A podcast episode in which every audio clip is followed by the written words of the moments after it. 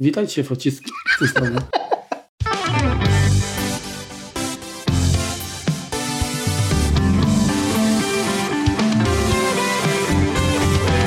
Witajcie w 134 odcinku podcastu Kompot. Podcastu, w którym wyciskamy sok z jabłek. Dziś będziemy wyciskać w powiększonym składzie. Wita Was Remek Rychlewski, nasz gość Przemysław Biel, Synology, Marek Telecki. Także jak już wiecie, otrzymaliśmy wsparcie od naszego sponsora, firmy Synology, która w firmie, dziękujemy tej firmie, bo towarzyszy nam już od dłuższego czasu. Od roku właściwie. I dziś, tak, tak, dokładnie, także od, od roku pracujemy, no ale nie ma co się dziwić, bo robią świetne rzeczy.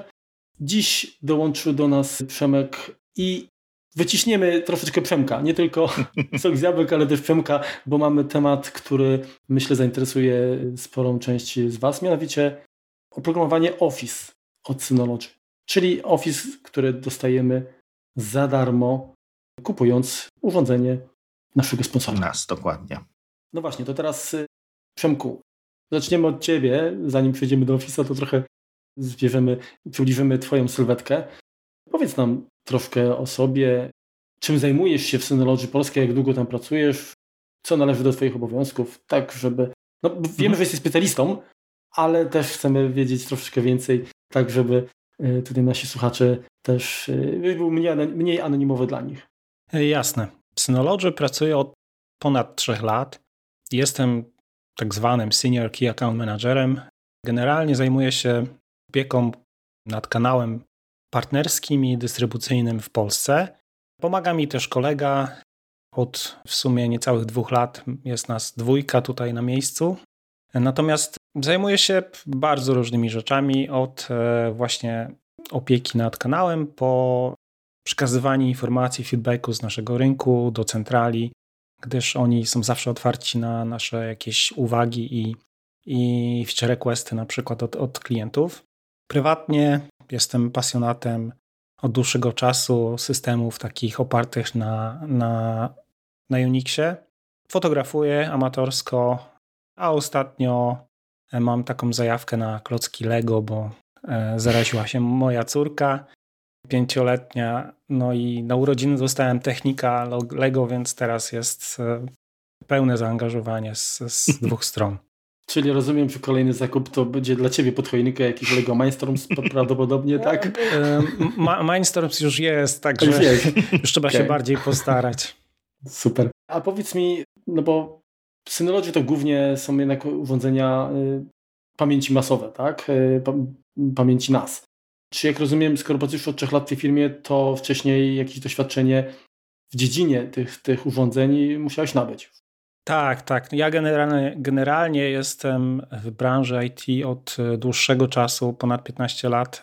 Zaczynałem od dystrybucji IT i tak przez ileś tam lat w tej dystrybucji pracowałem, czy to w Incomie, czy w AB, czy GNT i później trafiłem właśnie do producenta, więc e, branżę bardzo dobrze znam, komponenty, byłem produ produkt managerem od różnych produktów, między innymi właśnie jakichś kart graficznych, obudów, także doświadczenie mam bardzo duże i też łatwiej mi jest dzięki temu współpracować z partnerami naszymi, a od drugiej strony mam też doświadczenie jako pasjonat Unixa, Linuxów i wszelkiego maści systemów od tej strony takiej deweloperskiej, więc Łatwiej mi też czasami jest wytłumaczyć naszym kolegom z centrali, co jest potrzebne, czego oczekują nasi, nasi klienci i też łatwiej mi jest ich zrozumieć, bo wiem, jaki proces następuje, zanim się coś e, zaimplementuje w takiej aplikacji. To fajnie, że właśnie łączysz to takie dwa światy, powiedzmy, deweloperów i, i użytkowników po części, czy, czy, czy, czy osoby, które, które tym zarządzają, bo to, to wiem z doświadczenia, to nie, nie jest to łatwe, żeby to przełożyć powiedzmy potrzeby na, na język zrozumiały dla, dla tego, kto później te potrzeby ma zrealizować. Dokładnie. Jeżeli ktoś nigdy nie próbował programować, to dla niego to jest, no, niech dodadzą jakąś tam funkcję i no, co to dla nich, tak? No, Zróbcie tak, żeby było dobrze. Dokładnie. Ja, ja mam trochę doświadczenia też w programowaniu i ja doskonale wiem, jaki proces musi nastąpić po kolei, zanim coś zostanie wypuszczone na rynek i zanim to jest używalne. więc e, mi jest trochę łatwiej to wytłumaczyć i zrozumieć też te nowe produkty, jakie my wprowadzamy, jakie mamy w planach. Wspomniałeś mm, o systemach opartych na Unixie. Czy jak rozumiem, macOS tutaj też od tej strony poznałeś, poznałeś, poznajesz. Tak, e, jeżeli chodzi o macOS, jestem aktywnym użytkownikiem od dłuższego czasu. Czyli prywatnie to jest Twoja platforma? Tak, prywatnie i zawodowo też to jest moja platforma w tej chwili. Mhm. Przez bardzo długi czas byłem takim e, pasjonatem open source i no, zaczynałem od jakichś tam Red Hatów piątek czy tam trójek, mhm. później przez Slackware, Arch Linuxa i tak dalej. I to był mój podstawowy system zarówno na desktopie, jak i na serwerach, bo takie też mi się zdarzało instalować. Więc znam to z różnych stron e, Windowsa, z konieczności. E, znam, ale jak nie muszę, to nie używam. Słusznie. Fajnie, fajnie. Co, jesteśmy w tym samym obozie. tak jest. No dobra, przejdźmy do tematu, y, już nie będziemy cię dalej grillować, przejdźmy, mhm. przejdźmy do tematu Synology Office. No, jest bardzo dużo pakietów biurowych, płatne, darmowe, właściwie tutaj pełna jest dowolność. Są te, te jako tradycyjne aplikacje, które instalujemy, są jakieś tam pakiety chmurowe. Z myślą powiedzmy o kim, o jakim konkretnie kliencie powstał właśnie Synology Office, czy no jaki jest powiedzmy wasz, wasz klient idealny, tak? Do kogo kierujecie ten pakiet? Co chcecie, którą niszę chcecie wypełnić? Baza użytkowników naszego Office'a wbrew pozorom jest bardzo duża, bo jeżeli spojrzymy sobie na powiedzmy 80% użytkowników pakietu Microsoft Office czy, czy nawet Google Docsów, ci użytkownicy wykorzystują może 10-20% jego funkcjonalności w większości przypadków. Bardzo często ludzie używają zamiennie procesora tekstu jak notatnika, a arkusza kalkulacyjnego jak po prostu tabelki. I do takich ludzi właśnie jest skierowany nasz produkt, czyli do osób, które chcą mieć pakiet Office i chcą móc edytować te dokumenty razem z kimś, czyli do takiej kooperacji. I to zaczynając od rodzin, gdzie w tej chwili na przykład przy pracy takiej zdalnej, nauce zdalnej, rodzic może nadzorować swojego, e, swojego e, syna czy tam e, córkę, swoje dziecko, jak wykonuje pracę domową, mhm. jak pisze, bo widzi. No, fajny pomysł. Bo widzi to na żywo tak naprawdę i może mu pomagać, poprawiać, komentować. Po małe firmy, średnie firmy, nawet duże firmy, gdzie nie są niezbędne bardzo zaawansowane funkcje, bo, bo nie oszukujmy się, ten produkt nie jest z definicji zamiennikiem Microsoft Office. On w bardzo dużej części jest w stanie zaspokoić potrzeby użytkowników, którzy też korzystają z tego pakietu. Natomiast są takie zastosowania, w których no, zawsze Excel to będzie Excel i, i tutaj nic go nie zastąpi, albo Microsoft Word to będzie Microsoft Word, bo, bo wszystko zależy od tego, w jakim środowisku pracujemy i co nam jest potrzebne. W małych firmach, średnich, w różnych organizacjach świetnie się ten pakiet sprawdza, nasz. My też go używamy w firmie Synology w 95% e, sytuacji, bo tam wszędzie, gdzie no, trzeba zrobić jakieś bardzo zaawansowane obliczenia, czy jakieś duże makra, czy są potężne prezentacje albo dokumenty, no musimy korzystać też z rozwiązań, które pozwalają nam zapewnić kompatybilność z innymi firmami. Jasne. No właśnie, bo trochę powiem Ci tak, pokrzyżowałeś mi plany, bo miałem dużo pytań związanych właśnie z tymi funkcjami zaawansowanymi, ale to myślę, że to też, też Ci zadam. I... Bo Marek jest, wiesz, miłośnikiem Excela wielkim. Ja też, ja też, bo ja uważam, że to jest genialne narzędzie i Gdyby nie ono, no to duża część osób musiałaby się uczyć programować, a tak mamy Excela po prostu. Mhm. Dokładnie tak. Ale powiedz mi, co tak, e, tak w pigułce, jakbyś miał podać, co stanowi według Ciebie przewagę tego pakietu, czyli Synology Office, nad konkurencją? No bo de facto Google Docs jest też za darmo dostępny, tak? Wystarczy mieć konto, tak? Office mhm. E, webowy też oferuje jakiś tam zakres funkcjonalności. Mamy OpenOffice'a, czy tam LibreOffice, NeOffice, jest Apple y, iWork pakiet, to jak przekonać, no poza oczywiście faktem, że, że powiedzmy mając urządzenie NAS i mamy tego Office'a w gratisie, jak przekonać użytkownika, że żeby korzystał właśnie z tego rozwiązania, skoro ma cały wachlarz pozostałych mhm. opcji? Odpowiedź jest dosyć prosta i może nieoczywista, ale chodzi o prywatność i własność tych danych. bo wszystkie te konkurencyjne pakiety, one są gdzieś na czyichś serwerach umieszczone, natomiast Synology Office jest hostowany przez nas, czyli u nas w naszej siedzibie nikt nie ma do tego zewnętrznego dostępu i takie jest założenie Synology przy projektowaniu produktów, aby bezpieczeństwo danych, zarówno tych plików czy, czy, czy innych danych, jak i danych naszych klientów, czyli e, kontaktów, tekstu, danych poufnych w dokumentach, e, było zapewnione. I tutaj jest to bardzo proste, bo no, Synology Office nie potrzebuje internetu, żeby działać, a instytucja może sobie używać go wewnętrznie, niekoniecznie udostępniając go na zewnątrz. Czyli reasumując, jeżeli firma polega na e, jakimś takim intranecie, no to to jest rozwiązanie zdecydowanie bardziej sprawdzające się w takim, w takim zastosowaniu. Tak, no w momencie, tak, w tej chwili jest bardzo łatwo dopuścić do wycieku danych. Wystarczy udostępnić komuś, e, nie wiem, dokument Worda bez hasła i cały świat ma dostęp do tego, do tego dokumentu, tak? A u nas e, bardzo łatwo jest zablokować funkcję udostępniania publicznego i użytkownik po prostu nie, nie będzie mógł wypuścić tego poza sieć, bo będzie działał lokalnie tylko. Mhm. Więc my, my, sami zresztą też mamy tak e, w naszej firmie, że my dokumentów naszych ofisowych nigdzie nie możemy udostępniać, bo jest ustawione e, tak, żeby to działało prywatnie. Jeżeli chodzi o centralę, jeżeli chodzi o na przykład nasze biuro niemieckie, no to dostęp do tego pakietu jest tylko i wyłącznie przez VPN-a. Więc też jest kolejna warstwa zabezpieczeń, która, no, jeżeli ktoś o to nie zadba, może się naprawdę skończyć e, nieciekawie w przypadku takich księgowych czy, czy pracowników firmy. Jeżeli ktoś źle udostępni dokument, na przykład z listą płac, no to mogą być poważne konsekwencje. Jasne. A powiedz mi, jak to jest, jeśli chodzi o, bo są różne standardy tak, dostępu do danych. Firmy niektóre muszą spełniać e, dodatkowe jakieś obostrzenia, typu, nie wiem, HIPAA w Stanach. Jak to wygląda właśnie, jeśli chodzi o Synology Office? Dla, dla jakich ewentualnie, jakie standardy spełniacie, jeśli, jeśli coś z tego? I, no i z drugiej strony, dla kogo ewentualnie może się, komu się to może przydać? Nie bardzo wiem, o jakich standardach mówisz. Bezpieczeństwa danych. Aha. Chodzi mi o właśnie udostępnianie, no bo są firmy, nie wiem, medyczne, które na przykład no nie mogą korzystać z mhm. Google'a, tak? Bo, bo, bo jest mhm. to powierzenie firmie, firmie trzeciej. Tutaj. No tutaj, tutaj nie ma tego problemu, tak? Bo mhm bo dane są zawsze lokalnie, chyba że ktoś sobie, nie wiem, e, zrobi kolokację serwera NAS, to wtedy ma dane w danym centrum danych, ale jeżeli ma to lokalnie, no to tu ma wszystkie spełnione standardy, tak jakby używał lokalnie na swoim komputerze. Więc myślę, że to jest też duża przewaga. Jasne, czy jakieś dodatkowe szyfrowanie, na przykład, nie wiem, mamy, no niech będzie sobie ten dokument lista płac, tak?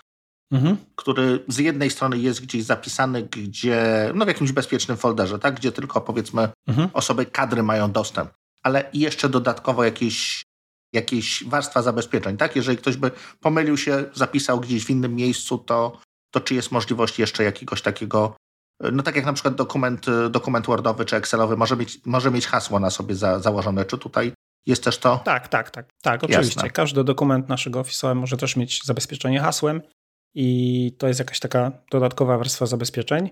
Cała struktura dokumentów i uprawnień jest bardzo rozbudowana i tutaj można uprawnienia dawać na poziomie e, tylko do odczytu, tylko do zapisu, tylko do edycji, tylko do recenzji mhm. i na, na różnych, e, że tak powiem, też poziomach kompetencji. Więc tu są bardzo duże zalety i one są niezależne od systemu plików.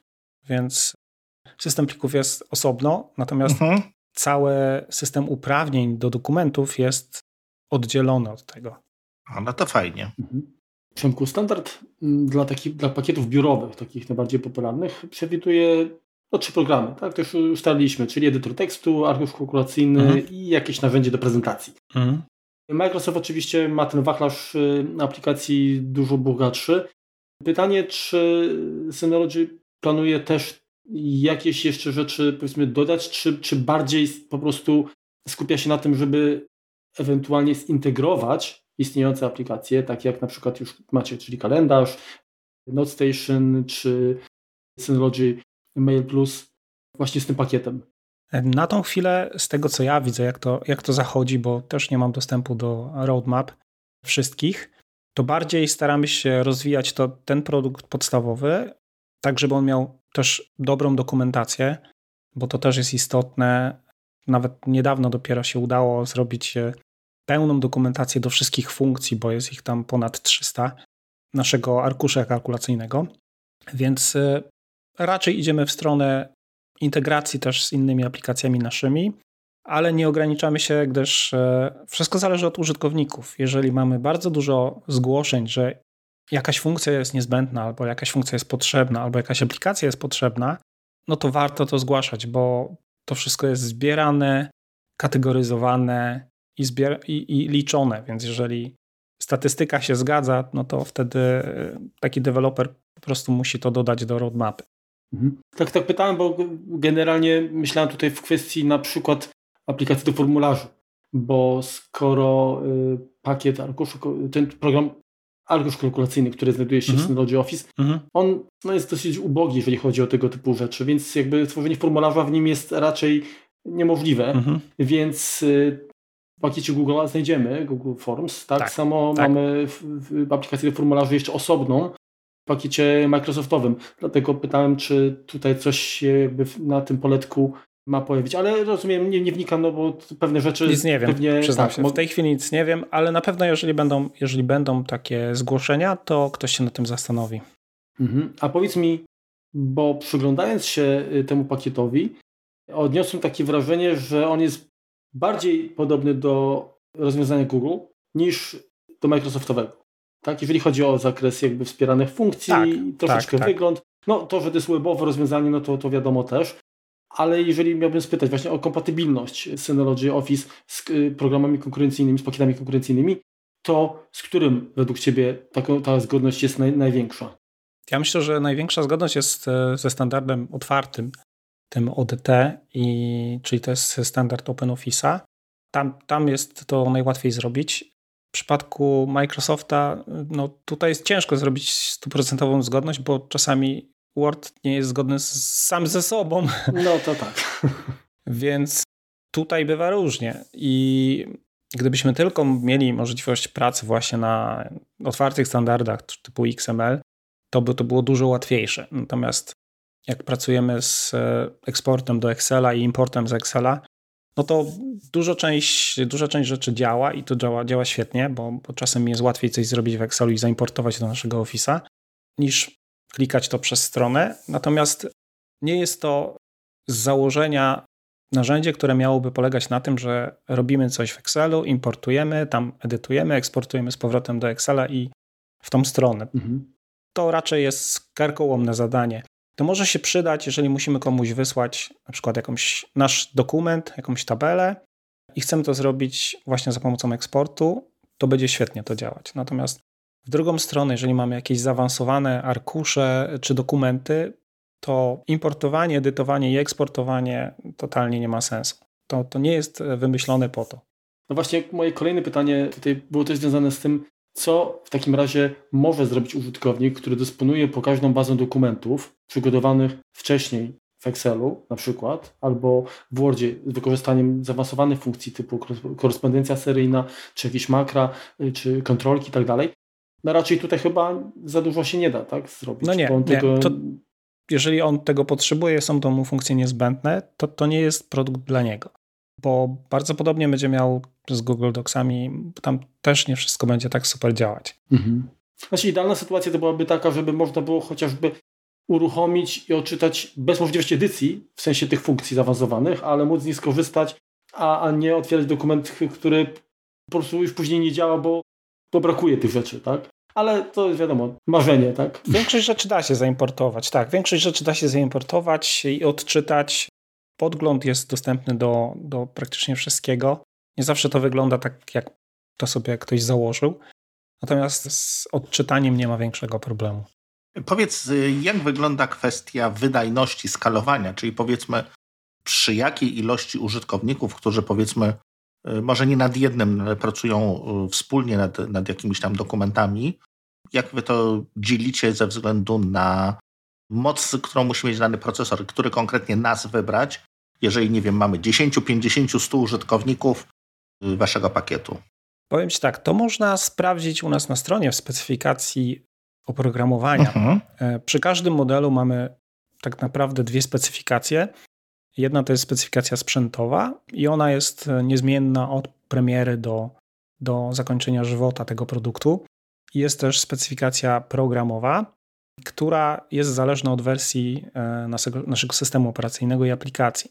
I w tej specyfikacji można sobie sprawdzić, ile dany model na daną chwilę jest w stanie obsłużyć użytkowników jednocześnie, mhm. także w przypadku aplikacji Office. I tutaj z głowy, przyznam się, nie będę strzelał, mogę sprawdzić. Nie, czyli to jest do sprawdzenia, w porządku. Tak, tak, tak. To teraz y, kolejne pytanie, to jest z mojej strony, to jest kwestia uruchomienia pakietu Synology Office na, na różnych urządzeniach, bo jak wiemy, przynajmniej ja nie znalazłem, ten pakiet nie jest dostępny jako osobna aplikacja na platformy mobilne, prawda? Ani na desktopa. Przynajmniej y, z tego co wiem, to, to żeby uruchomić to oprogramowanie, no to trzeba uruchomić y, aplikację Synology Drive na nasie, tak? czy to przez VPN-a, czy, czy w sieci lokalnej normalnie. Tak.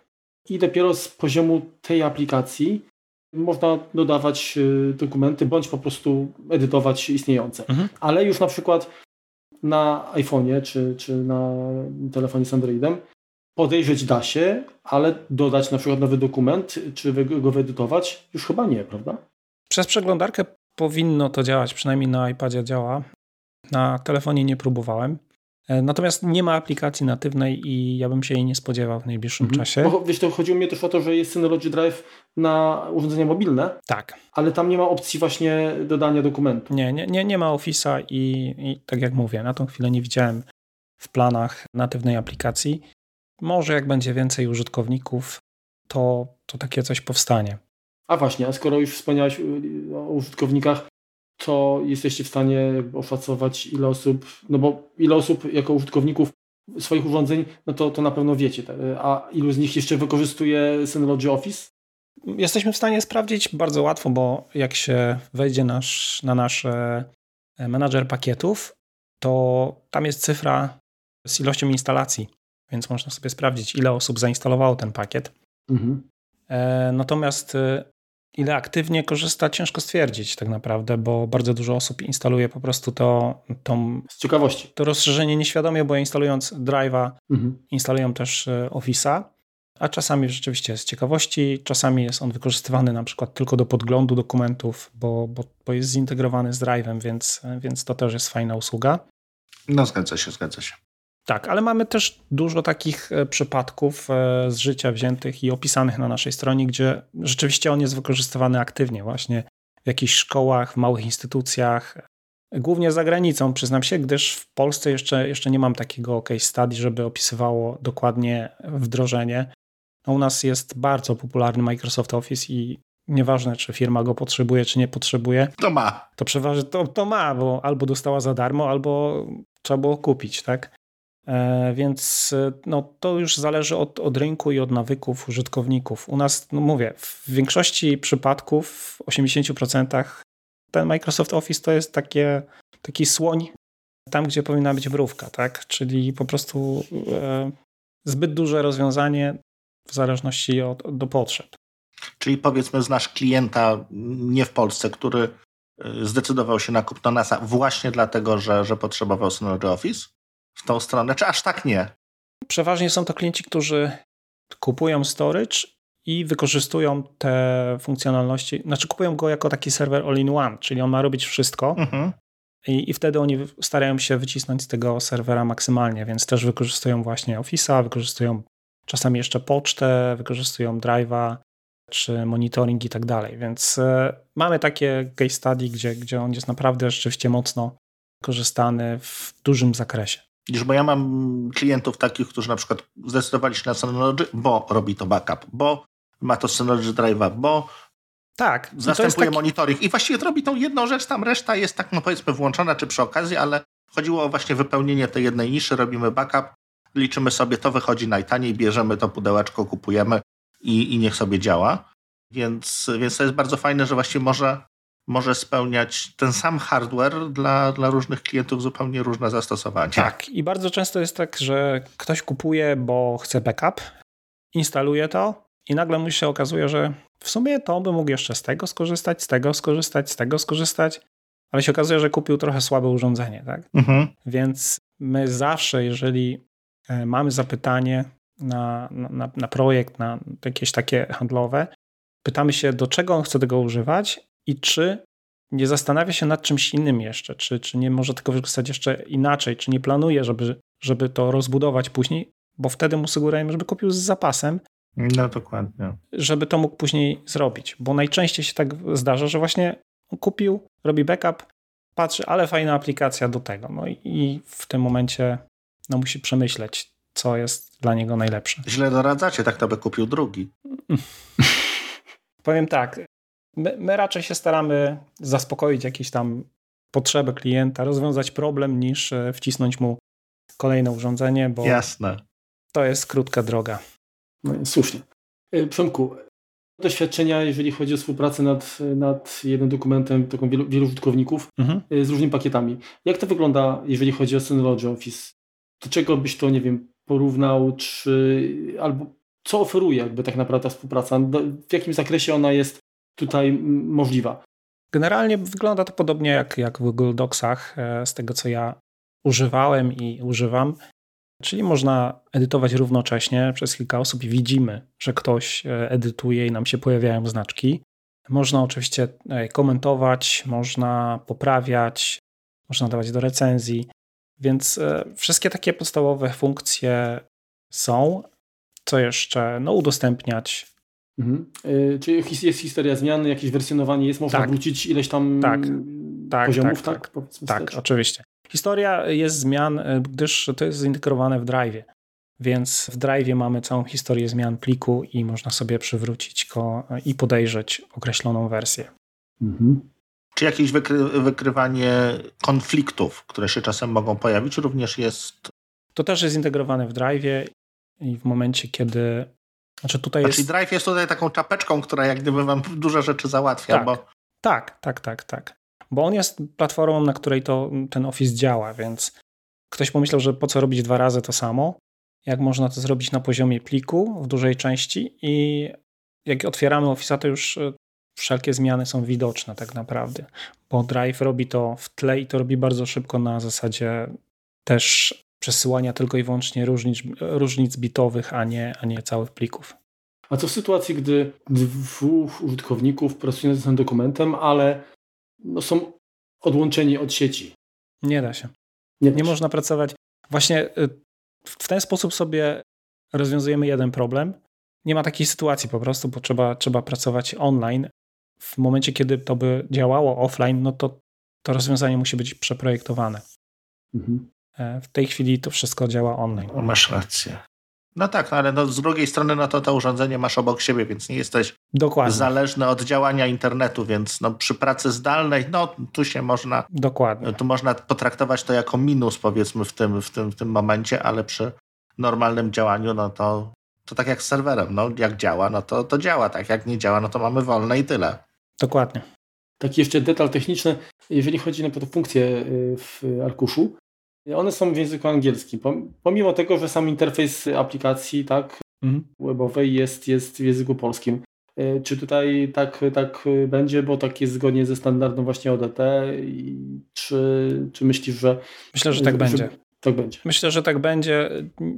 Nie sądzę, żeby to było aż tak istotne, żeby mieć funkcję w języku polskim. Ja sam osobiście, jeżeli nie muszę, to unikam. E, ja, ja dokładnie na... też tak, tylko, tylko, bardziej z ciekawości pytałem, bo wiem, że są osoby, które są przyzwyczajone mocno do języka polskiego i jeżeli się przesiadają na przykład Excela, to jest to mhm. dla nich też jakaś bariera. I pytanie, czy, czy było jakieś pytanie do Was nie. o to? Nie było. Przyznam się, że nie, nie miałem takiego zgłoszenia, żeby akurat funkcję przetłumaczyć. Były, były oczywiście e, zapytania o VLOOKUP, e, czyli wyszukaj pionowo, mhm, mhm. bo na początku jakieś, nie wiem, półtorej roku temu jeszcze, jeszcze ta funkcja nie, nie działała, a w tej chwili jest i ta, jest, mówię, ponad 300 innych.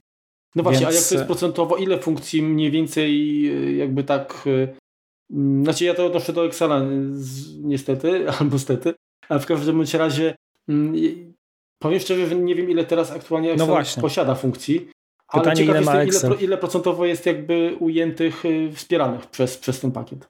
Ciężko stwierdzić. Y, ja mówię, u nas jest ponad 300, z tego co ostatnio pamiętam, a Excel ma podejrzewam, że jest parę tysięcy, więc. Tam są, tak, to jakieś takie bardzo, bardzo dziwne, eklektyczne różne funkcje. Tak. Powiedz Przemku, jak wygląda kwestia backupu? Kwestia synchronizacji. Powiedziałeś, że Synology Office jest oparty o Synology Drive'a. Czy również możemy mhm. synchronizować powiedzmy pomiędzy kilkoma urządzeniami, kilkoma oddziałami przez jakiegoś VPN-a te dokumenty? I no w ogóle, jak wygląda kwestia backupu kopii? Mhm. Oczywiście to musimy odróżnić. Synchronizacja nie jest backupem.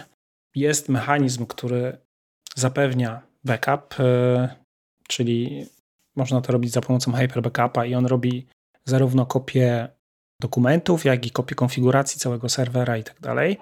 Natomiast jeżeli chodzi o synchronizację między na przykład oddziałami firm, to to też jest funkcja wbudowana w Drive'a, jest to e, e, Drive ShareSync mhm. i on polega na tym, że można sobie kilka oddziałów firmy połączyć w taki jakby taki klaster i one się między sobą synchronizują.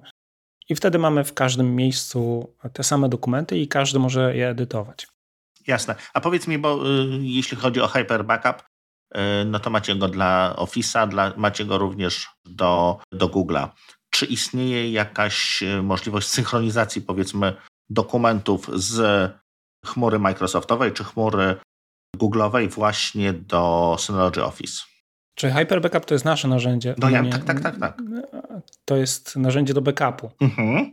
Mm, I ono służy tylko i wyłącznie do backupu tych danych, które są na serwerze. Tak? Narzędzie do backupu Office'a i Google'a to jest e, Active Backup. Masz rację. Mhm. I to jest Active Backup for Microsoft albo Active Backup for e, G Suite. Jeżeli chodzi o synchronizację, to można synchronizować sobie na przykład OneDrive'a Cloud Sync. Mhm. I to jest kolejna aplikacja, która pozwala na synchronizację e, właśnie z OneDrive'em, a większość dokumentów ofisowych jest też właśnie na OneDrive'ie, więc, więc można to robić. Jakie funkcje zwiększające bezpieczeństwo dokumentów oferuje e, Synology Office? Znaczy, chodzi tutaj o kwestię dostępu do samego pliku. Blokowanie modyfikacji, szyfrowania. To są dosyć specyficzne pliki. One są widoczne z poziomu Synology. I tutaj, tak jak mówiłem, jest wiele poziomów uprawnień i w zasadzie na tym trzeba by się oprzeć. Ja sobie wezmę, nawet otworzę. Patrząc na uprawnienia, mamy coś takiego jak mm, oglądający, czyli tylko do podglądu, recenzent, obserwator, komentator, redaktor, menadżer.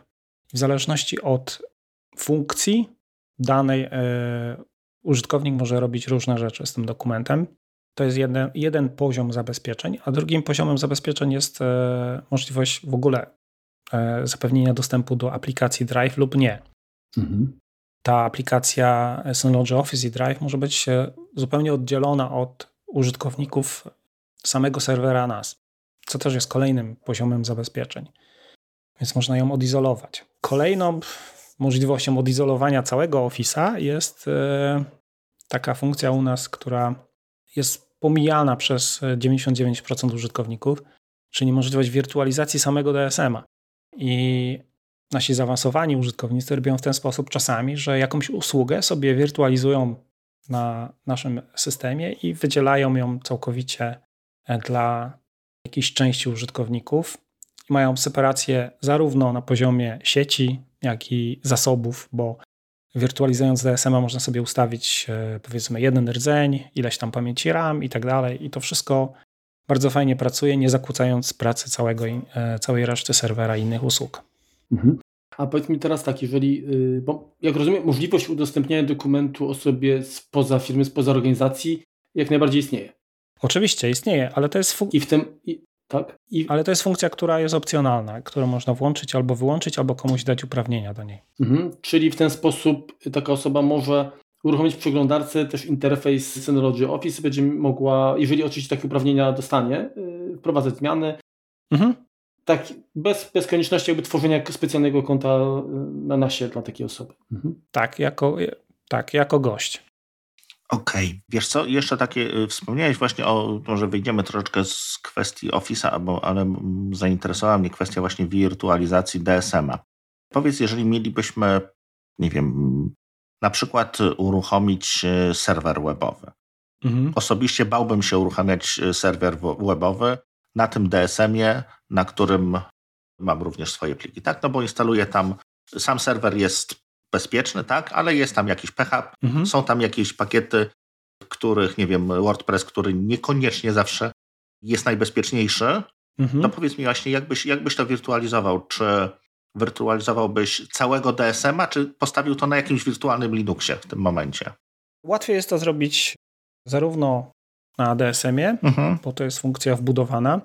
I tutaj mamy fajne narzędzia do quality of service. Można sobie tą maszynę wirtualną ustawić konkretnie, żeby zajmowała ileś tam zasobów. I w przypadku jakiegoś ataku DDoS czy coś takiego, no to wiadomo, mhm. pada nam tylko e, maszyna wirtualna. Natomiast e, dużo część użytkowników robi to też w zasadzie kontenerów Dockera i, i też jeżeli ktoś chce mieć WordPressa, to ja zawsze sugeruję, OK, jeżeli to ma być dla Twoich potrzeb do testów, możesz sobie spokojnie zainstalować paczkę i się bawić. Natomiast jeżeli to będzie wystawione na świat, no to tutaj bym zawsze sugerował zrobienie to albo na kontenerze, albo na wirtualce. Jasne. Wspomniałeś, że, y, że używasz tego pakietu i generalnie 95% firmy, tak? Czy, czy, czy, mm czy mm jakby... Tak, 95% rzeczy w firmie jest tak. robione, robione w tym pakiecie. Ale to nie jest jeszcze wymóg korporacyjny, tak? Jaki dog fooding, tylko... nie, nie. To jest o tyle fajne, że w sumie u nas nie ma takich e, obostrzeń. Dobieramy narzędzia adekwatne do, do potrzeb, tak aby były jak najbardziej wydajne, bo, bo oczywiście można wszystko robić w naszym oficie, w naszych narzędziach, ale nie wszystko jest najlepsze do wszystkiego, więc e, tutaj jest taka raczej rozsądne podejście. Znaczy, to taka historia, przepraszam Marku, taka historia, kiedyś miałem kolegę, który mhm. dość krótko pracował, w, to już lata temu było, dość krótko pracował w Microsoftie. Pracował tam, no i kazali mu używać narzędzi Microsoftu, czyli Painta. I to nie jest śmieszne, tak było. Po prostu nie mógł używać Photoshopa, nie mógł używać tak aplikacji, które służą do tego, tylko po prostu miał, miał dziubać w Paincie. Więc to czasem... No to, to jest właśnie takie podejście skrajne. No nie.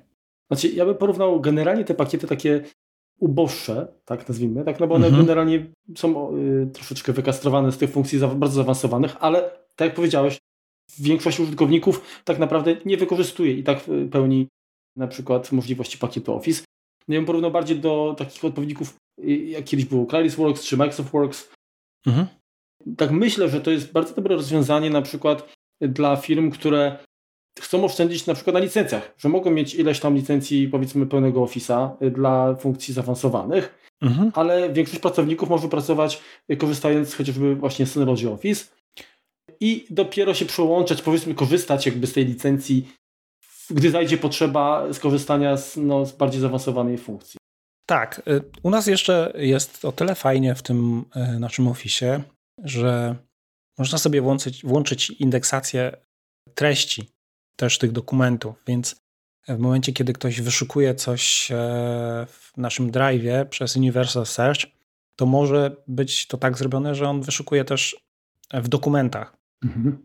Czyli wpisujemy słowo kluczowe, powiedzmy Synology DOM czy coś takiego i on wyszuka we wszystkich dokumentach taki ciąg znaków. To też jest istotne i też część naszych klientów, którzy postanowili używać Office'a, wykorzystuje właśnie tą funkcję. Czyli oni mają ileś tam swoich dokumentów, typu takich prostych dokumentów, jakiś raport, jakieś sprawozdanie, jakiś prosty dokument, nie wiem, papier firmowy czy cokolwiek. Takie szablony, powiedzmy. Tak, które jest bardzo łatwo znaleźć właśnie wpisując tekst, słowo kluczowe i wtedy im wyskakuje. Mamy dużą rzeszę na przykład użytkowników wśród prawników, komorników, i oni mają mnóstwo małych dokumentów, gdzie mają jakiś raport, jakieś e, sprawozdanie, cokolwiek. To są tysiące, czasem dziesiątki tysięcy dokumentów. I takie dokumenty przeszukać jest dużo łatwiej, mając je w naszym drive'ie i w Office i po prostu wy, wyszukując sobie mhm. po tekście.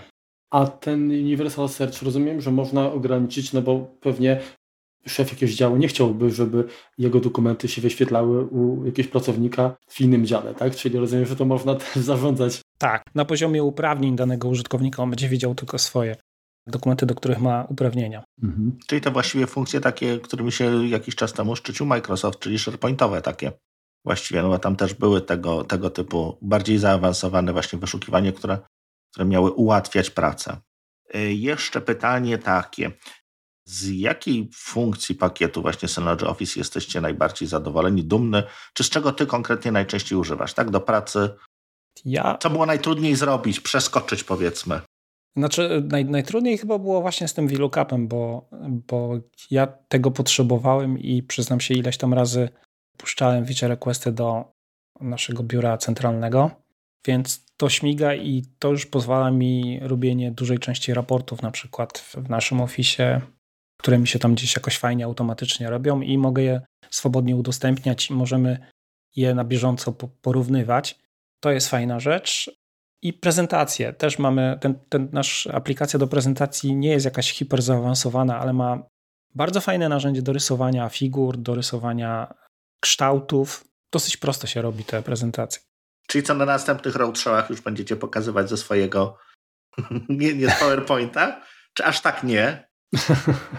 aż tak chyba nie, bo to narzędzie właśnie jest e, zrobione po to, żeby robić takie proste prezentacje, jak my robimy sobie na przykład tygodniowe jakieś raporty, mhm. jakieś sprawozdania i tak dalej.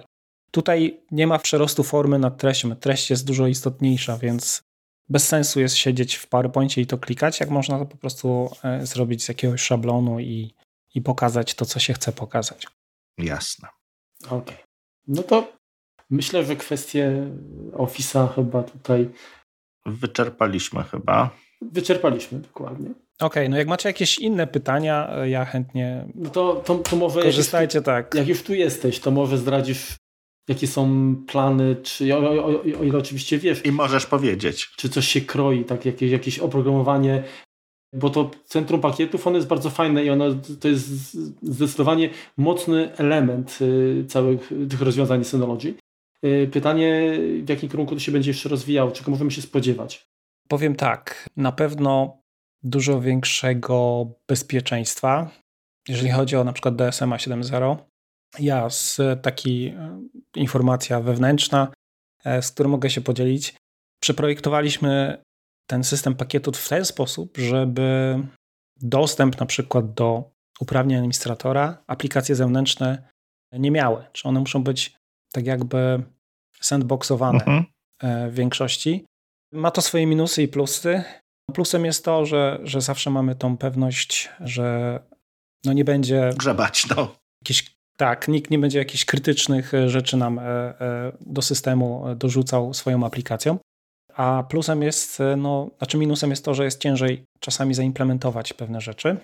I tu chodzi przede wszystkim o, o dostawców zewnętrznych, tak? czyli takie firmy, które współpracują z nami i nam przesyłają pakiety. Natomiast jeżeli chodzi o aplikacje, to ja bym się nie skupiał tutaj też na takich samych pakietach, naszym centrum pakietów, bo E, my wkrótce będziemy chcieli pokazać też coś więcej na poziomie usług, nie tylko aplikacji, więc tutaj będzie dużo się działo. A druga rzecz, no DSM 7.0, Active Backup 2.2 i Surveillance nowe też to są rzeczy, które w najbliższym czasie będą pokazane i tam jest dużo fajnych rzeczy. Mhm. Active Backup można już przetestować, bo jest beta, więc polecam. To jest Active Backup 2.2. DSM 7.0 też już można testować, jak ktoś ma możliwość. Testujemy, tak. tak, jakiegoś środowiska testowego to polecam. No i zbliżamy się właśnie już do takiego etapu, gdzie będziemy mogli pokazać to produkcyjnie i powiązane z całą rzeszą innych usług. Przemku, a gdzie na tej roadmapie jest e, SRM? Czy będzie też e, zrównany? Powiem tak, jest. E, jest na pewno i jest na pewno jedna funkcja, którą bardzo dużo osób pytało i ona będzie w nowej wersji 1.3. Nie będę robił przecieków. Zobaczycie, jak już będzie jakieś, e, jakieś, jakaś data, bo w tej chwili nawet nie mam daty. Jasne. Kiedy się to pojawi, więc nie chcę, nie chcę mówić, ale e, tak. Ale data DSMA 7 już jest. Nie mów jaka, tylko powiedz, czy jest, czy, czy niekoniecznie. Jest, jest, jest. Na pewno, na pewno pojawi się Q2. Mhm między Q2 a Q3. Powiem tak, bo to też nie jest, nie jest wyryte w kamieniu, że tak powiem. Mhm. Najpóźniej Q3 będzie, będzie dostępny do, dla, dla wszystkich, ale z nadzieją, że, że dużo wcześniej. No, to... no bo z tego, z tego, co używamy, to ta, ta naprawdę bardzo stabilnie działa. No może nie jesteśmy jakimiś, jakiś tutaj szczególnie użytkownikami obciążającymi te nasy, mhm.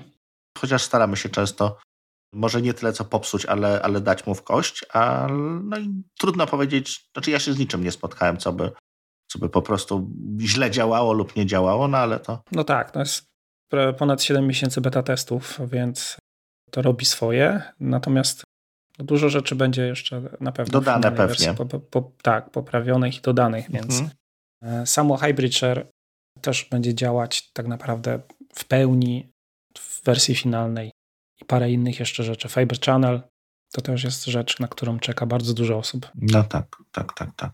Powiedz mi, jeśli to, to możliwe. Ostatnio natrafiłem trochę przypadkiem, bo mieliśmy odcinki kompotu poświęcone Plexowi, po, poświęcone Synology Video Station, ale przegapiliśmy MB Media Server, który można wgrać między innymi na, na Synology, tylko nie ma go w centrum pakietów, tylko go trzeba sobie wgrać osobno. Czy, czy wiesz coś na ten temat, czy, czy on może będzie włączony, czy czemu go tam nie ma? To jest tylko i wyłącznie zależne od tak naprawdę dewelopera. Czyli jeżeli MB będzie chciało się u nas pojawić, to będzie. Plex, e, z tego co ja wiem, sam przygotowuje te pakiety i my tylko pośredniczymy, jak możemy, to je, je umieszczamy. Mhm. Oni też na swojej stronie mają zresztą zawsze aktualną wersję, więc tutaj jest kwestia już zależna od dewelopera. My nie mamy jakichś tam ograniczeń, nie, nie ma czegoś takiego, że coś nie może być, bo, bo coś, bo, mhm. bo będzie konkurować z naszym rozwiązaniem, bo, bo to tak nie działa. Samym przykładem jest właśnie Plex, który jest e, świetną aplikacją i i no, nasz Video Station e, robi robotę, ale w pewnym momencie jego funkcjonalność się kończy i tutaj jest rozszerzenie w postaci Plexa. Jeżeli ktoś potrzebuje więcej, może zapłacić i może mieć coś więcej, tak? Nie jestem klientem Enterprise, ale tak z ciekawości, czy jakieś właśnie rozwiązania takie multimedialne, ale przeznaczone dla dużych klientów są dedykowane albo w planach? Nic mi o tym nie wiadomo. Duzi klienci na pewno korzystają z naszego storage'u jako storage'u do właśnie edycji audio-wideo, bo, bo mamy na liście duże agencje, na przykład reklamowe i w kolejce jest jeszcze kilka, co mnie bardzo cieszy. Bo, Czyli takie udało... jakieś, jakieś proxy, tak? Coś takiego, tak? Nie, to są, to są, to są typowo all-flashe, które służą do edycji materiału wideo. Czy to są spoty reklamowe, bardzo duże pliki graficzne i tak dalej. To oni bardzo na Fiber Channel czekają, podejrzewam. Myśl, myślę, że tak. To zależy od infrastruktury, bo, bo to też zależy, jak oni to e, projektowali, ale naszą przewagą jest to, że no my mamy zarówno dostęp blokowy, jak i, jak i plikowy, a maszyny takie poziom wyższe z takim dostępem blokowym i plikowym są no, bardzo często dużo droższe. Powiedz mi jeszcze tak jedną, jedną kwestię troszeczkę od podszewki. Mhm. Jeśli chodzi o Synology, bo wy jesteście w biurze w Niemczech, którzy obsługujecie powiedzmy nasz kawałek Europy, Mhm. Ale jeśli chodzi o, o deweloperów, to jest tylko Tajwan, czy macie jakieś również inne na świecie centra, gdzie, gdzie, gdzie macie programistów? Na tą chwilę, z tego co ja wiem, to deweloperka jest tylko w centrali, mhm. a produkt menadżerowie są rozsiani po biurach, więc część produkt menadżerów odpowiedzialnych za daną grupę produktową jest też w biurach lokalnych. A czy zgłaszali się do Was jacyś deweloperzy polscy z chęcią y, dodania swoich tak. aplikacji? Tak, tak. Mamy w kolejce jedną firmę, która już stara się przygotować pakiety, ale nie będę mówił kto to, póki ich nie będzie. Jasne. Ale często się zdarzają takie firmy. Nie zawsze jest to technicznie możliwe, bo czasami jest to na zasadzie, że chcą zrobić kontener Dockera, czym do czego my nie jesteśmy w ogóle potrzebni, więc oni mogą to zrobić i, i tutaj nasza ingerencja nie jest potrzebna. Mm-hmm. A jeżeli chcą zrobić natywną aplikację, no to ono rzeczywiście musi przejść jakiś proces akceptacji i tutaj też nie ma jakichś tam ograniczeń, ale na tą chwilę z, z tego, co aktywnie wiem, że, że jest e, robione i to też przy mojej pomocy, to, to jest jeden taki fajny e, polski deweloper i zobaczymy, co z tego wyjdzie. A Przemku, jeszcze jedno pytanie. Czy mieliście kiedykolwiek takie wdrożenie u jakiegoś klienta, który miał tak bardzo wyrafinowane potrzeby, że wymagały one modyfikacji y, oprogramowania z waszej strony pod konkretnego klienta. Tak, mamy, mamy takie czasami projekty duże. Tutaj właśnie po to my jesteśmy, żeby mieć taką informację od klienta i zebrać ją. Czasami się zdarza na przykład przy dużych, dużych projektach monitoringu, mieliśmy taki, taki case też w Polsce i za granicą, że klient wymaga, aby sam, sama jednostka powędrowała do powiedzmy 300 punktów w danym kraju, mhm. Rozsianych po całym kraju i żeby osoba nietechniczna podłączyła to po prostu i żeby to działało. I to wymaga w tym momencie pewnego rodzaju automatyzacji i napisania skrypt, skryptów i to już wymaga też naszej pomocy, tak, żeby, żeby to wszystko synchronizować, tak, żeby klient po prostu podłączył w centrali dużą macierz, serwery nagrywające na przykład w 300 lokalizacjach, żeby to podłączyli, żeby to ze sobą wszystko zgrało się. To takie rzeczy też się da zrobić, wymaga to rzeczywiście zaangażowania z naszej strony.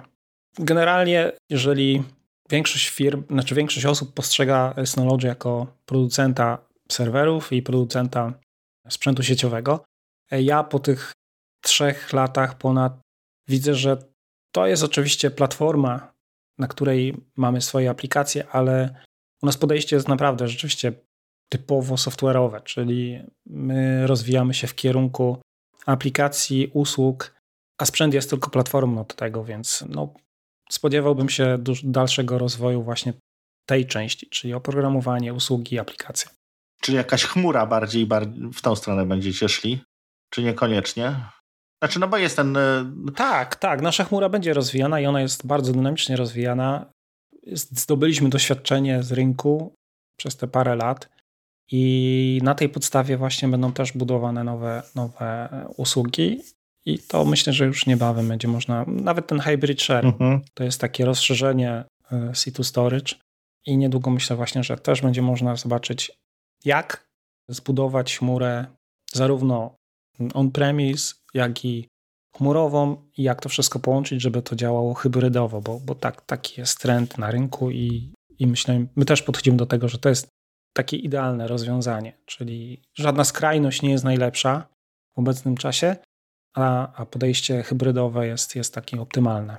To powiedz jeszcze, Przemku, jeśli to nie jest e, tajemnicą, bo w sumie niedawno wdrażaliście, no, najpierw flasze, teraz, e, teraz również i dyski twarde. Mhm. Jak się to powiedzmy, jak klienci to odbierają, tak? Czy jest to dobrze się to sprzedaje, czy, czy klienci są z tego zadowoleni, czy raczej wolą tradycyjnych producentów? Jak wy to, jak wy to widzicie? No bo pewnie wiecie, ile sprzedajecie nasów, ile do tego sprzedajecie dysków. Jak to wygląda tak. w tą stronę? Powiem tak. Na dzień dobry podejście klientów było bardzo z bardzo dużym dystansem, to muszę przyznać. Ja też się osobiście wcale nie dziwię, bo bo my nie jesteśmy jakimś firmą, która produkuje te nośniki. Korzystamy z doświadczenia po prostu producentów e, innych, a my staramy się te nośniki dobrze przetestować i napisać oprogramowanie systemowe tego, tego nośnika tak, żeby ono działało jak najlepiej z naszym sprzętem. I tutaj na początku rzeczywiście był duży dystans i, i, i część klientów nam mówiło, że, że źle robimy i to bez sensu, po co powtarzać się i tak dalej. W tej chwili, jak robimy projekty, na przykład All Flashe, to 90% naszych All Flash idzie z naszymi dyskami, gdzie rok temu może było to 10%, więc, więc jest duża zmiana. Postrzegania. Mhm. Wynika to z tego, że tak, w postrzeganiu, że może, może też dostępność mocno wpłynęła na to, tak? Bo, bo e, nasza konkurencja ma duże problemy z dostępnością zarówno jak i dysków, jak i, jak i SSD-ków. A u nas, e, no, mimo pewnych opóźnień w dostawach, one są i, i może, może to być wpływ, ale dużo większym chyba czynnikiem, moim zdaniem, jest to, że promujemy cały czas to jako jedno rozwiązanie, czyli e, jeżeli ktoś ma problem z czymkolwiek, to, to dzwoni do Synology i, i czy to jest dysk, czy to jest e, macierz, czy to jest pamięć, czy to jest aplikacja do backupu, okno kontaktowe jest jedno, więc nie ma takiej sytuacji, że dzwoni się do dostawcy oprogramowania, on twierdzi, że to, to jest inny storage. Dzwoni się do drugiego, a ten twierdzi, że to jest wina oprogramowania, więc... E, tak, klasyczna psychologia, tak. Dokładnie. Tutaj czas reakcji drastycznie się skraca, więc e, to wymaga czasu. Klienci muszą się nauczyć, e, zdobyć doświadczenie, poczytać, jak ktoś inny skorzystał z tego i jesteśmy tego świadomi. My nigdy nie planujemy produktów czy tam usług na już, na teraz, żeby je szybko sprzedać i zapomnieć, tylko plan jest na 10 lat w przód i, i, i powolutku wszystko się fajnie rozwija. Gdzieś tam macie na tej roadmapie również, bo, bo na razie te dyski, które sprzedajecie, to są raczej enterprise'owe, jakieś konsumenckie rozwiązania, takie powiedzmy skierowane bardziej do, do takich zwykłych małych DS-ów? Na tą chwilę nic o tym nie wiem, ale gdybym miał zgadywać i popatrzył na samą konstrukcję nazwy naszego dysku i nazewnictwa, to, to jest to gdzieś to przewidziane w tym nazewnictwie. Jest to miejsce, tam jest, tak. tak. No tak, bo to nie jest tajemnica. No, cała, cała ta, ta nazewnictwo jest gdzieś dostępne, bo ja nawet to na, na webinarach tłumaczę ludziom. No to, to jest tam jakaś, jakaś placeholder, że, że można i w górę, i w dół w przyszłości coś zrobić, więc nie, nie ograniczamy się raczej. Ja mam pytanie odnośnie właśnie tych rozwiązań takich opartych w w całości na, na, na, waszych produktach i tych modyfikowanych na przykład y, dyskach. Mhm. Czy macie takich klientów, którzy mm, na przykład kupili identyczne rozwiązania, ale jedno bazujące na produktach y, innych firm, w sensie, że wa, wa, wasze, waszego NASA, ale na przykład dyski innych firm i drugiego NASA identycznego, ale już z waszymi dyskami i że chcieli przetestować, zobaczyć, czy, co rzeczywiście zyskują y, inwestując w kompleksowe rozwiązania od was nie pamiętam takiego przykładu w tej chwili, to raczej działa na zasadzie takiej, że klient przychodzi, on potrzebuje jakiejś tam przestrzeni, potrzebuje dysków i w tym momencie mm, przy większych projektach to 80% zależy od partnera. Jeżeli nasz partner handlowy ufa nam i ufa temu rozwiązaniu, no to mu zawsze poleci rozwiązanie od jednego producenta, bo dla niego to jest święty spokój, bo jak coś będzie nie tak, to po prostu zadzwoni do nas. A z drugiej strony też ma gwarancję ceny, bo, bo projekty najczęściej, najczęściej się toczą przez parę miesięcy, czasami parę lat, bo też takie mamy. U nas ceny się zmieniają w zasadzie nie zmieniają się. Po prostu jak wchodzi produkt, to on ma tą cenę przez cały cykl życia praktycznie. Więc tutaj jak partner robi wycenę swojemu klientowi, no to on ma gwarancję, że za miesiąc nie będzie musiał robić aktualizacji, bo, bo nagle ktoś podniesie cenę o 50%, tak jak na przykład teraz się zdarza. Mhm. Oj, zdarza się, oj, żebyś wiedział, zdarza się. Jak to boli? No, no, no właśnie, no i jak to wytłumaczyć takiemu klientowi końcowemu? No, no, no ciężko, tak? Wspomniałeś też o, o tym, że bardziej jesteście nastawieni jednak na oprogramowanie, a teraz mhm. jeszcze bardziej usługi, tak? Mhm. Wielokrotnie chwaliliśmy wasze produkty, przez wzgląd na na przykład na, na to, przez ile lat są wspierane. Tak. Że, że przez 8-10 lat nawet dostajemy aktualizację oprogramowania. Że wierzę, że nadal jakby taka strategia zostanie zachowana. Myślę, że to jest ciężko, że tak powiem, zmienić te, te nasze e, przyzwyczajenia, gdyż e, no, przez te 20 lat nauczyliśmy naszych klientów, że jak kupują nasze urządzenie, no to mogą je używać do momentu, kiedy nie po prostu nie, nie umrze, tak? Mhm. I, I w większości przypadków tak to działa, że rzeczywiście czasami ja osobiście miałem zapytania od klientów z, nie wiem, DSM 710, pytali się, czy będzie DSM 7.0 na niego. To ja mówię, no nie wiem, ale z tego, co teraz się okazuje, no to no nie, na 710 czy tam 708 no to nie będzie. Chyba od 12 e... jest e, wspierane. Tak, 12 albo 14. Albo 14 tak, tak. No, 14, nie pamiętam ale, no, ale nikt nie mówi, że na przykład nie będzie aktualizacji bezpieczeństwa do 6.2, bo, bo to będzie póki po prostu ten soft będzie na tym działać, więc myślę, że to jest też w DNA firmy, że dbamy o, o to, aby ten produkt był e, używany jak najdłużej i żeby był bezpieczny. Wiesz, ja widzę taką, e, czy, czy, czy sam doświadczam takie, takiego płodozmianu, nazwijmy to, że powiedzmy mamy DSA waszego, który no został, był kupiony, nie wiem, 4 lata temu. I w momencie, kiedy on nie starcza, zaczyna się kończyć miejsce, czy, czy tam problemy są już z wydajnością, no bo jakby cały czas, najczęściej miejsce tak naprawdę, czy, czy, czy się zwiększają jakieś, jakieś potrzeby drastycznie, no to on idzie gdzieś na bok. do jakiegoś tam backupu dodatkowego, zamiast niego się wstawia nowy.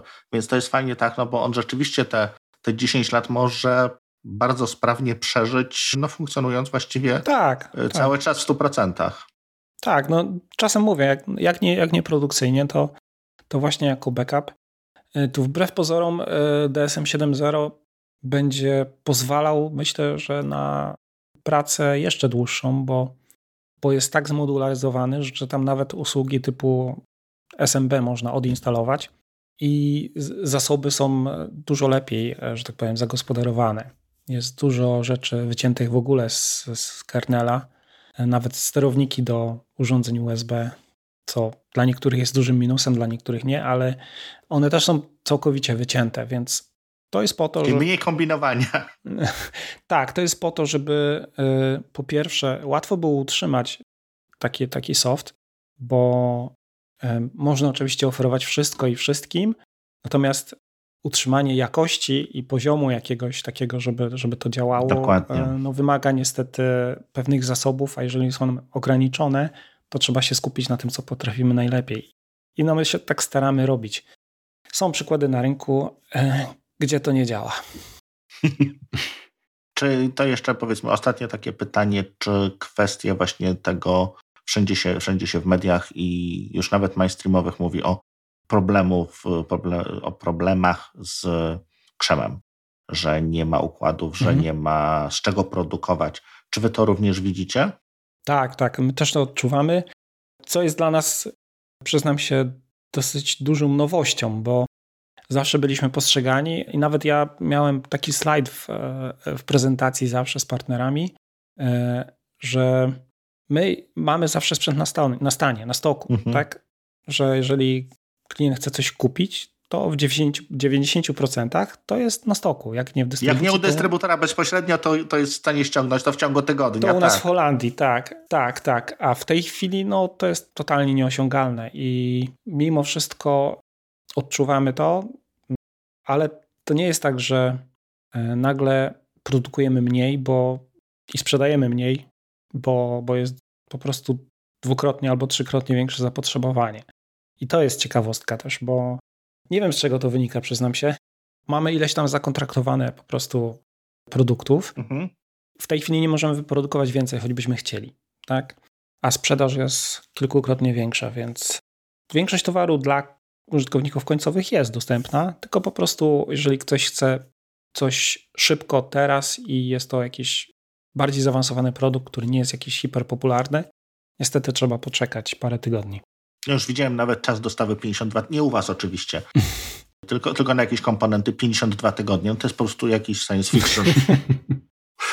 No nie, nie. U nas, u nas się w większości przypadków tak w 6-8 mieścimy. Mhm. No tak. Remek mówi to ostatnie pytanie, ale... Nie, ja mi też jeszcze jedno. przeszło, więc dawaj. Także teraz ja pozwolę sobie jeszcze zadać pytanie, bo jesteście dosyć aktywnie, jeżeli chodzi o szkolenia, warsztaty i tego typu rozwiązania, uważam, jest świetne, bo to chyba najlepiej potrafi przekonać też y, klientów do, do, do rozwiązań, kiedy mogą, nie muszą sami przedzierać przez, przez to wszystko, tylko mają wsparcie Was właśnie również od tej strony.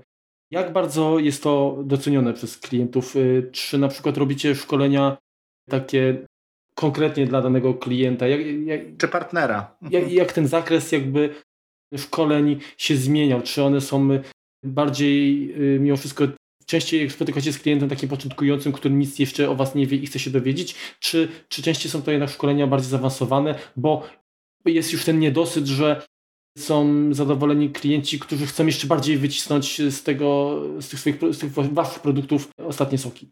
To by podzielił to na, na dwie kategorie, czyli na użytkowników końcowych i na partnerów i klientów biznesowych. Mm, jeżeli chodzi o użytkowników końcowych, na tą chwilę bardzo dużo szkoleń nie mieliśmy. Będzie ich trochę więcej. Mamy w planie takie bardziej interaktywne formy kontaktu właśnie z końcowymi, ale do tego nam była potrzebna osoba bardziej techniczna niż ja i Marcin i tutaj, tutaj w maju dołączy do nas kolega właśnie typowo e, solution engineer, typowo techniczny. To nam pozwoli na takie na przykład e, sesje QA dla klientów biznesowych czy końcowych, gdzie oni będą mogli porozmawiać o tym, co ich boli, co potrzebują i czego by się spodziewali. Jeżeli chodzi o szkolenia dla partnerów i szkolenia dla klientów biznesowych, to robimy je w bardzo podobnej formie zawsze, czyli prezentując jakąś podstawę rozwiązań. Natomiast jeżeli ktoś chce bardziej szczegółowe szkolenia, to tutaj e, mamy cały system certyfikacji, który teraz ruszył, na który też zapraszam wszystkich. Mamy na tą chwilę dwa bloki, czyli DSM Architect, Backup Architect i to są dwudniowe kursy, takie bardzo, bardzo zaawansowane od podstaw poprzez ćwiczenia zakończone certyfikatem, który tam dla partnerów daje jakieś dodatkowe benefity, a natomiast dla każdego innego wiedzę praktyczną, czyli jak wykorzystać maksymalnie nasz sprzęt i jak skonfigurować, jak zrobić backup, jak w ogóle zaplanować sobie strategię backupu i tak dalej. To są e, szkolenia płatne. One są robione przez naszego partnera e, dystrybucyjnego, oni są centrum e, naszym certyfikacyjnym. Na pewno będą jeszcze szkolenia takie publiczne, darmowe, otwarte dla, dla klientów i dla partnerów, bo one, jeżeli są potrzebne, to my jesteśmy zawsze otwarci. Jasne. Powiedz mi, bo też powiedzmy niedawno u Was w NASach pojawiły się procesory AMD. Mhm. Historycznie to, to był Intel, trochę ARMów w takich rzeczach, rozwiązaniach prostszych. Czy, czy będziecie jakby zwiększać tutaj tą dywersyfikację, czyli nie tylko Intel, trochę też również i większych ARMów, trochę, trochę ciekawych procesorów od AMD też się będzie w przyszłości pojawiać, czy raczej, raczej nie? Szczerze, nie mam zielonego pojęcia. Chciałbym to wiedzieć. Natomiast co ja bym sobie życzył? Ja bym sobie życzył tak, żeby, żeby ta to ja powiem, a ty, a ty, a ty cicho, cicho pokiwasz głową, żeby Intel w końcu zaczął robić przyzwoite procesory. znaczy ja bym chciał, żeby one były bardziej dostosowane właśnie do, do, do, do potrzeb e, każdej grupy produktowej. A nie do tabletów. A, e, tak. A tutaj. tutaj Ale myślę... to, to, to, jest, to jest moje zdanie, nie Przemka, żeby on nie miał kłopotów. Aha. A tutaj no, każdy produkt wymaga czegoś innego i na pewno gdyby były jakieś mocne army, to, to by się znalazł na to klient. I jakby były bardzo mocne AMD, też by się znalazł na to klient, a na mocny intelekt zawsze jest klient, więc e, chciałbym, żeby to było bardziej rozbudowane, ale to jest niestety w dużej części e, niezależne ode mnie i od nas, bo my jako Synology nie mamy fabryki, która, która by nam to produkowała. Więc y, planując i projektując jakieś urządzenie, jakieś rozwiązanie, musimy brać pod uwagę bardzo duży wolumen i bardzo duży okres życia tego produktu. No. Bo jak wiecie, nasz, one są bardzo długo użytkowane i, i bardzo często jest tak, że no 3, 4, 5 lat są produkowane te same urządzenia. Jasne. Więc y, w przeciwieństwie do naszej konkurencji, my mamy to tak zrobione i nie możemy sobie pozwolić na wypuszczenie produktu, bo jest nowy procek, za pół roku jest kolejny procek, to mamy nowy produkt. No, tak u nas to nie działa. Czasem to jest plus, czasem minus, no ale jak się już na coś decydujemy, to musi to być naprawdę dobrze przetestowane, czasem przez naszą konkurencję. Niech się kto inny przewróci, słusznie. tak. Jak już wiem, że to jest stabilne rozwiązanie i nie ma żadnych problemów z tym, no to, to wtedy my w to wprowadzamy, bo bo zawsze, jeżeli mamy wybierać między bezpieczeństwem a, a jakimiś nowymi funkcjami, czy tam wydajnością, zawsze wybieramy bezpieczeństwo. No to, to się chwali. To, co, chyba... Chyba wszystko, tak? Chyba mhm. wszystko, nie? Remku? Tak, tak, tak, już. Było trochę off-topików, ale... Dobrze. No, ale myślę, to, że... To liczyliśmy też na to. myślę, że cenne... My zawsze jesteśmy otwarci na, ten, na takie pogawędki. Jakbyście chcieli na inne tematy, to to oczywiście też, bo brakuje nam takiego kontaktu z, z naszymi użytkownikami. Dlatego, tak jak mówię, będziemy robić takie spotkania. Mam nadzieję, że nie wiem, gdzieś na jakimś YouTubie albo na Facebooku, żeby ludzie mogli z nami pogadać, bo mieliśmy ostatnio na YouTubie spotkanie z dwoma fotografami, gdzie tak. my byliśmy jako goście, jako takie wsparcie czata, to po prostu czat tam się palił. Więc widać, że jest potrzeba tak? Mhm. takiego kontaktu. No tak, do nas też jednak sporo pytań yy, trafia. Mhm. My, znaczy nas, nas to motywuje, bo przynajmniej mamy, mamy też jakby dodatkowe potrzeby, żeby czy was pocisnąć, czy samemu przetestować Mhm. yy, dane zachowania. Także, tak jak mówisz, no, to się wszystko w bardzo dobrym kierunku rozwija. A powiem, y, zapytam się Mhm. was, bo wy obaj używacie Maca, Tak. czy... Tak, czy... tak. Okej. I co, korzystacie na przykład z WebDAVa, naszego serwera? Nie. Nie. Nie korzystacie. A wiedzieliście, że, że to jest takie banalne pod Maciem? Tak. Że po prostu sobie pod, podpinasz folder i to działa? No i SMB też pod pinami też działa. No tak, tylko że to można zrobić zdalnie. No tak. Masz No rację, ale właśnie. no, ale można też zrobić na... na, e, no na pod VPN-em tak, ale tak po prostu zdalnie to bym się jednak trochę bał. Aha. Można też e, podpiąć sobie folder na, na iPadzie. Mhm. Właśnie po WebDAVie. Ja tak korzystałem, bo coś, nie pamiętam co robiłem, chyba na Lume, a Lume Fusion e, edytowałem sobie pliki właśnie z, z mojego NASA po WebDAVie na iPadzie śmiga. Nie jest to hiper szybkie, bo, bo, bo sieć jednak jest ograniczona, ale, ale da się. Widzisz, to ja, ja zazwyczaj albo łączę się VPN-em, albo przez Synology Drive mam jeszcze wypuszczone. No. I przez Synology Drive jakby, jakby sięgam do tych plików, które, Mhm. Które muszą być powiedzmy bardziej edytowalne, bardziej wiesz, no tak jak y, praca na nich jakaś tam, czy, czy dokumentów Worda, czy czegoś. Ja mam przykład właśnie tego naszego kolegi, e, fotografa, bo on czasami potrzebuje coś zdalnie zrobić, bo on po świecie jeździ, więc jemu się przydał ten WebDAV. No dobrze. W takim razie, Przemku, pozostaje nam tylko podziękować Ci za y, poświęcony nam czas i za to, że podzieliłeś się. Polecamy się na przyszłość. Tak, Jasne. dziękujemy Ci za to, że nas uświadomiłeś, nas i naszych słuchaczy w wielu kwestiach odnośnie nie tylko pakietu Office, ale no, właśnie tych dodatkowych rzeczy, które udało się tutaj poruszyć. No i może masz jeszcze jakieś zdanie na zakończenie, które chciałbyś się podzielić y, z naszymi słuchaczami? Nie wiem, chyba nie. Gdzie cię ewentualnie mogą słuchacze znaleźć, jeżeli chcieliby konkretnie y, pytania zadać, czy, czy, czy jakiegoś... Nie, no, jeżeli to są kwestie sprzedażowe i klienci biznesowi, to zawsze mogą do nas uderzać, e, w sensie na pl podkreśnik sales, Mhm. małpkasynology.com, a całą resztę zapraszam do naszych partnerów, bo, bo wszystkich użytkowników końcowych obsługują właśnie nasi partnerzy i tam czy to zakupowo, czy wsparcie mogą, mogą uzyskać. Jasne. Bardzo Ci dziękujemy. Dziękuję bardzo. Dziękuję Trzymaj się, na razie. i do, do usłyszenia.